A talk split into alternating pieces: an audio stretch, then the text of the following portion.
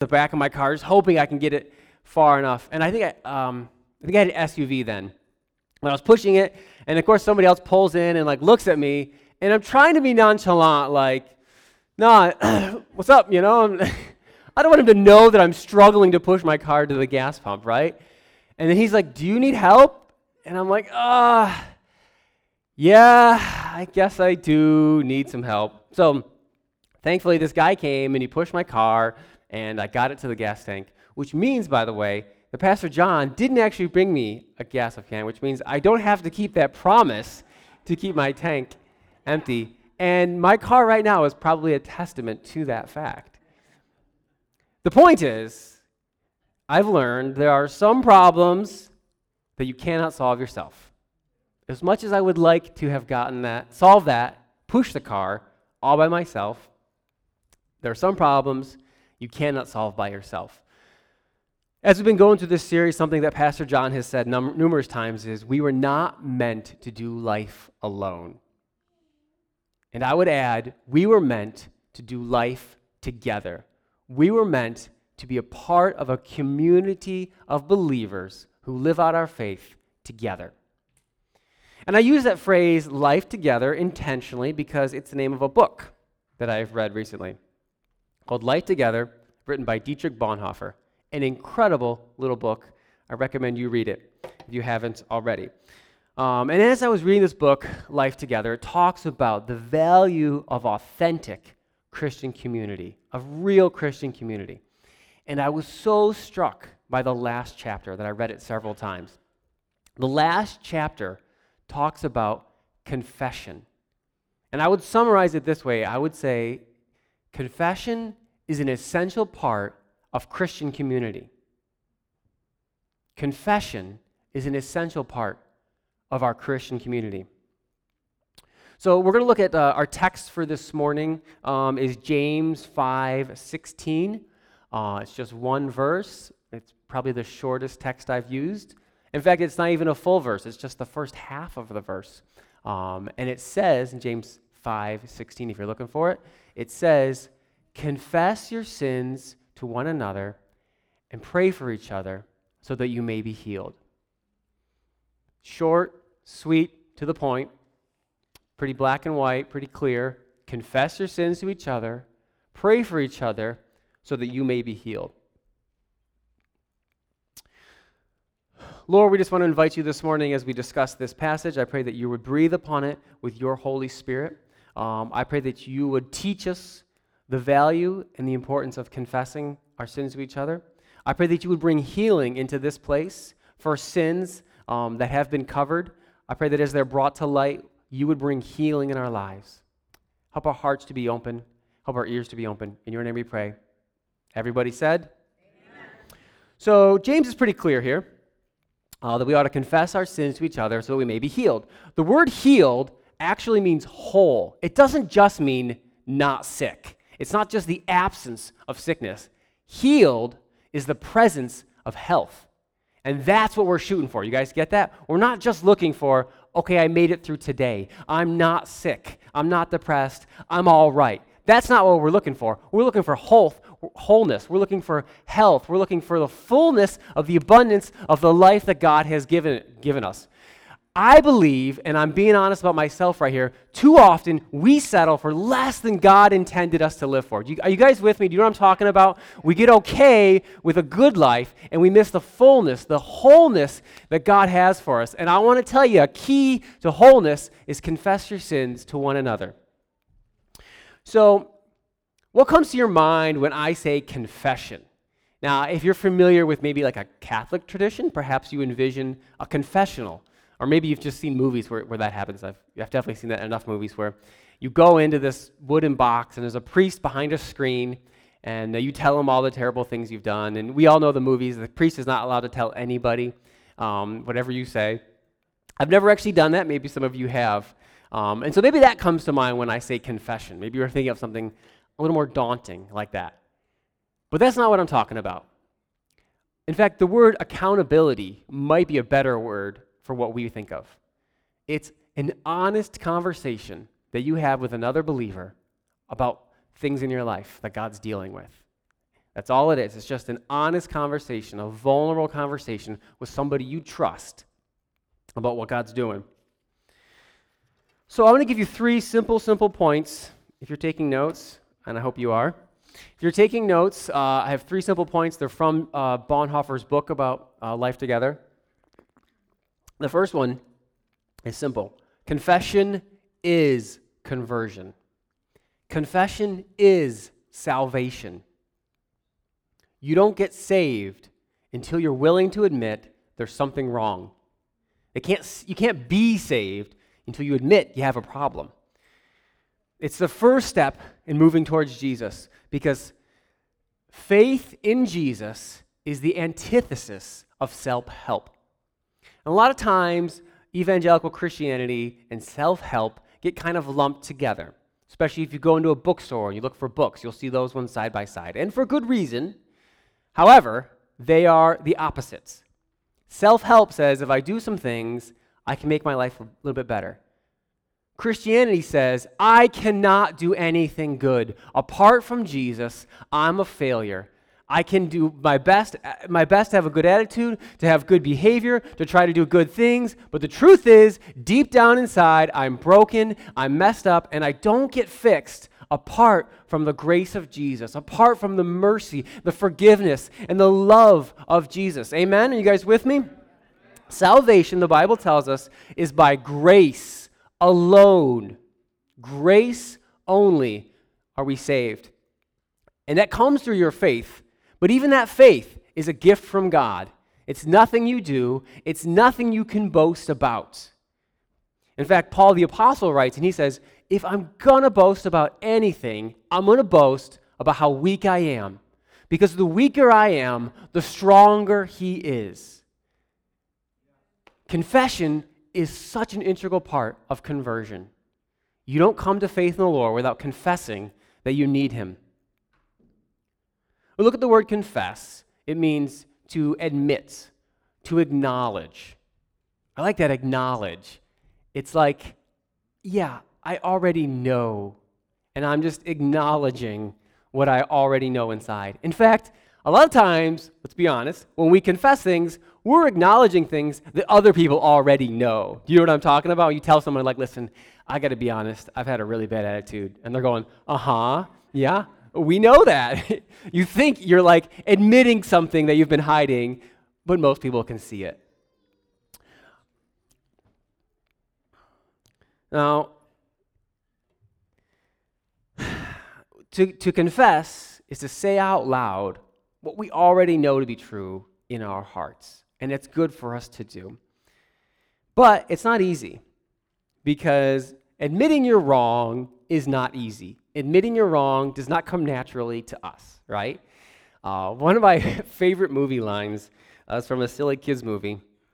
And um, the villain, who's actually the hero, spoiler, but the villain, Megamind, says to his minion, whose name is actually Minion, they get in an argument about something, and then he feels bad, and he, he comes back later and he says, Minion, you were right, and I was less right. Which just demonstrates how hard it can be sometimes to say, I was wrong, to admit that you did something that was wrong. But according to First John, if we confess our sins, Jesus is faithful to forgive us. He's faithful to cleanse us from all of those sins. If we don't confess our sins, this is exactly what he says, if you don't confess your sins, then you're a liar, and that's a sin. But if you confess them, he is faithful, he is good to get you right on, back on the right track. If we just admit that we need help, we can be saved. But this can be hard. We don't want to admit those things. We don't want to uncover those things. One thing that Bonhoeffer said is that sin wants to remain unknown. You know what I'm talking about? Sin wants to re- remain unknown because it knows if you bring it into the light, then it will die, and it doesn't want that. Which is why I believe, as Christians, we know that confessing our sins is something we ought to do. However, we've gotten really, really good at confessing our sins using Christian language. You, anyone know what I'm talking about when you say, like, I gotta be honest, I was going through a struggle, but now I've overcome my struggles.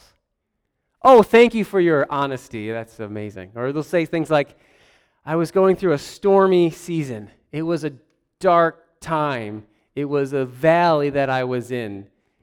You haven't confessed anything. You're just painting us a nice picture. That's not what confession is. It sounds good in songs and poems, but it's it's not what confession is. Confession is when you say, listen, I yelled at my wife last night, and I said some really, really hurtful things, and I didn't mean them. I don't know why I said them. I wish I hadn't. And I haven't even apologized to her yet. I need to apologize. That's that's confession right there. You're talking about the thing that you want to you want to deal with. And you say, listen, I visited some websites that I shouldn't have visited. I spent too much time clicking around, looking at things I shouldn't have looked at. And I and I keep going back to this thing, even though I wanna I want that to be done. That's what confession is, is when you get specific about it. How many of you guys have ever had to deal with um, bushes or small trees or anything like that, that growing in places that they shouldn't be growing? I was at the Fraser's house last weekend, um, helping them out with some with some trees. And here's the thing, I've, I've found this whole thing, the same thing happen at my own house, where I have these small trees or small bushes that grow up in places where I don't want them to grow. So you deal with it.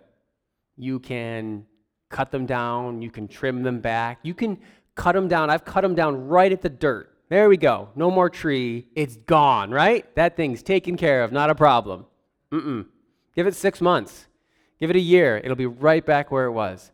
There's only one way to deal with those kinds of trees and bushes. You guys know what it is? You dig down till you can find the root, you put a chain around the root, and you tie, attach it to a vehicle, and you pull it up out of the ground.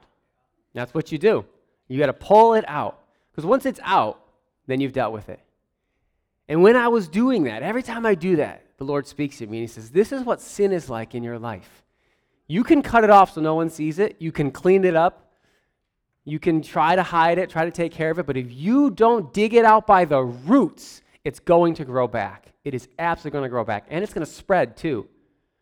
If there's sin in your life, you need to dig it out. And this, the way to do that, I'm telling you, is to confess it to a brother or a sister. If there's a way to deal with deep-rooted sin that doesn't involve other Christians, I don't know what it what it is. You hear me? In my life, and I'm not that old, but in my life, I've never seen deep-rooted sin come out of people's life without other people. So if you're hiding something, if you're harboring something, you're not going to fix this on your own. You need other people. So moving on, confession is discipleship. It is spiritual growth. And here, to this point, Bonhoeffer quotes Martin Luther, the great reformer, and he says, when I admonish you to confession, I admonish you to be a Christian. That's what it means to be a Christian, is to confess that there's stuff that's in me that needs to get made whole. Discipleship is the process of becoming more like Jesus, and this process of becoming more like Jesus begins with the simple recognition that I am not yet a perfect person. There are some people in this place who need to hear me say that. Or maybe you don't need to hear me say it, you need to say it yourself. I am not yet a perfect person. And that is the first step to becoming more like Jesus. It's the first step to discipleship. In James five sixteen, the verse we're looking at here, um, in different translations, there's a different word used there. And the one we read this morning, it said, confess your sins. Um, some translations, I think, say transgressions or trans- trespasses. But the one that I like the most is the word faults. And I like the word faults because it covers a lot of ground. Faults includes things you intentionally, sinful things you chose to do, like, I know I shouldn't do this, I know God does not want me to do this, I'm doing it anyways. I'm not going to ask you to raise your hand, but we've all been there, right? But faults also covers things you didn't mean to do. That was an accident. I was trying to say the right thing, I lost my temper, or I forgot what I was supposed to say, and things just, you make mistakes. Sometimes you just wake up grumpy, and you don't know why, and you say things that you regret later. So faults is a great word because those are the things that we need to deal with. It's not just like well, I don't choose to sin. I don't choose to murder and steal and commit adultery, so I'm A-okay. No, we all have faults. Let me put it to you like this. Faults is anything in your life that's not Christ-like. And those are the things we want to confess and deal with. Confession is the first step in salvation, but it's also an important part of the routine of a disciple. If confession and accountability are not a part of your spiritual routine, then you are missing out. You are missing something valuable if you don't have that in your life. And I don't mean like you got to eat your veggies because you know you're supposed to eat your veggies and you don't like them, but it's good for you. I'm not talking about that kind of missing out. I'm talking like they're serving apple pie and you've already left the table. Like you're missing something that is so good, something that once you learn to do, you're going to learn to love. I don't know about you guys, but I do not want to miss apple pie. Bonhoeffer put it this way. He said, is confession a requirement for believers? No, no. He said, not at all. If you're not having any trouble becoming Christ-like, if you never doubt your faith, if you never have bad days, if you never have frustrations, if you never get despaired, then you know what? You're good. You don't need confession to others. As long as you're doing good, then uh, you, you don't need this. But let's be honest. That's not us, right? When he, when he said that, I was like, yeah, that's me. I'm the person who sometimes doubts my faith, who sometimes doesn't do what I said I should do. I'm the one who still has un-Christ-like behavior, so I need that confession. And he said it's an absolute gift from God that we would be able to share these things with our brothers and our sisters. I mean, can you imagine if you couldn't confess things? So you just have to keep it inside, don't tell anyone, and hope that by the time Judgment Day comes, you don't have too much sin blocking your heart. That's a pretty scary thought. Thank God he gave us the opportunity to bring this stuff out in the, in the context of a Christian community and deal with it and find some growth and find some life, find some health like I talked about. Does that sound good to you guys? Who wants to live hiding your sin and your brokenness and your faults? Who wants to live covering that up? That's awful, right? Get it out and grow past it. So confession is how we grow spiritually. We can't get where we want to go until we can admit that we are not there yet. I was thinking about the Israelites, maybe because I was reading through um, some of the Old Testament stuff. I was thinking about the Israelites who were in Egypt, and God brought them miraculously out of slavery, so they are free from slave, right? And now they're in a desert. And they could rejoice that they are no longer slaves, that they have been, they're free, and they're not in captivity anymore. And they could get happy. They could get te- get tent living in a desert. Yes, there's a promised land that we were told is f- filled with milk and honey, and, and it's, you know, a wonderful place to go and live. And we're stuck in a desert. And I saw pretty clearly that we do the same thing. Jesus says that we're free, that we've been uh, forgiven. We're accepted, we're, our names are written in the book, we're going to be in heaven, and we're happy, we're content. And we get too comfortable living in a desert. We get too comfortable living in a place that God did not intend us to live. We get too comfortable living with hidden sin and with fault and with brokenness in our lives that we're covering up and we're hiding, and we're, we're okay with that. And that is not the fullness of the life that God uh, saved us for. So don't get comfortable in the desert. Um, like I said, I have um, I have two boys and one daughter, and my boys um, are into sports. A couple years ago, I remember they were playing soccer, and I was coaching them for soccer. And I remember saying, like, all right, guys, get your stuff. We're going to soccer practice.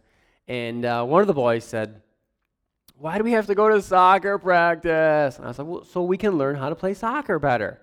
And he says, get this, he was like six years old, and he says to me, I don't need to go to practice. I already know how to play soccer. Wonderful. This six-year-old kid here knows everything he's ever going to need about, about how to play. And as long as the boy has an attitude of, I already know it all, then it's, it's impossible to help that person improve. Contrast that um, with this couple months ago, they started playing baseball. And one of my sons is playing baseball. Um, and after one of the first practices, Uh, we talked, and he said, can we practice? Dad, can we practice a little bit more? And I was like, sure. And he said, I really want to get better. I want to learn how to field better, how to catch pop flies better, how to throw better. And that is an attitude of somebody who you can help grow. Somebody who's willing to say, like, I do want to do this better. I see where I'm not as good as I could be, and I want to get better. That's discipleship. That's spiritual growth right there. But it begins by admitting that you have you have a uh, you need to grow. Life groups are a perfect place to do this. I don't know how many of you guys are in a life group right now. There, for those of you who don't know, there's small groups that our church runs um, every so often, and so we have a several life groups are meeting right now, and life groups are a great place for this to happen. Um, I, my wife and I are in a life group uh, about parenting, and so that's a really good opportunity for us to meet once a week, and we talk about parenting, and we talk about, like, so what are some areas you feel like you could be a better parent? Where are some places where you have some challenges? And we talk about some of the things that, some of the difficulties of having kids and things that we, we wish, situations we wish we had handled better. And we talk about that, and then we pray for each other. And there's not, there's no guilt, there's no shame, there's no like, why are you doing that? You're terrible. No, I know these people care about me and love me, and it's a place for us to talk about how what we want to grow in and grow. And maybe you're not in a life group, um, but you must have friends. You ha- you have uh, other small groups. You have other people that you meet with, other people you talk with, and this is an opportunity for you to say, I want to grow in my faith. When we're honest about our faults and our weaknesses, we take a step of growth. And third, finally, confession is communion. This goes back to what I said in the very beginning, that uh, confession is an essential part of Christian community, an essential part of authentic community. Bonhoeffer describes it as the final breakthrough into true fellowship. If we're not being honest about the fact that we have faults, if we're not being honest, then we're being fake. We don't have we have a, a false sense of community. And you guys can probably imagine what I'm talking about, where you meet somebody, and you, you, you're, maybe this happens at where you work, or maybe at family reunions, or I don't know where you might meet people, and you say, how are you doing? I'm good. Things are great. Things are great. Awesome. And it's just, it's fake, and it's not genuine. And nobody wants that. Nobody likes fake, right? You know what blows my mind is some people prefer fake syrup over real maple syrup. I don't understand that. They need to repent of that. Why? For the most part, nobody likes fake, right? They want genuine. They want authentic. They want real relationship. And this community of believers is only authentic. It's only real if we're honest about our faults. You know what we want? We want to be ourselves and still be loved and still be accepted. We want to be who we really are and be confident that people still accept us. I think all of us have a little bit inside where we're thinking, I hope, I hope nobody's rejecting me. I hope nobody's looking down on me. I hope no one's judging me for this. That's what we long for, is that place where we can just be ourselves. Forgiveness, acceptance, life comes from communion with Christ, but it is most often experienced in relationship with other believers. You know what I mean? That acceptance, that forgiveness that comes from Christ is experienced in our relationship with other believers. Authentic community has the power to destroy shame. And some of us, many of us, are living with shame in our lives. And we worry that we're not accepted because of our past, because of things that are hidden in our hearts, because of who knows what. And we're afraid to really be ourselves because we might not be accepted. We might not be really loved. We might not be really cared about. But authentic community has the power to destroy that shame in your life. When you tell somebody else, this is the thing that's deep, dark inside of me, and they say, it's okay, I forgive you, I love you, you belong here. That destroys the, the hold of shame that the enemy has on your life. Let me tell you, before you knew Christ, the enemy used sin to try to destroy you. But once you have a relationship with Christ, he switches and he switches tactics, and he tries to use shame to destroy you.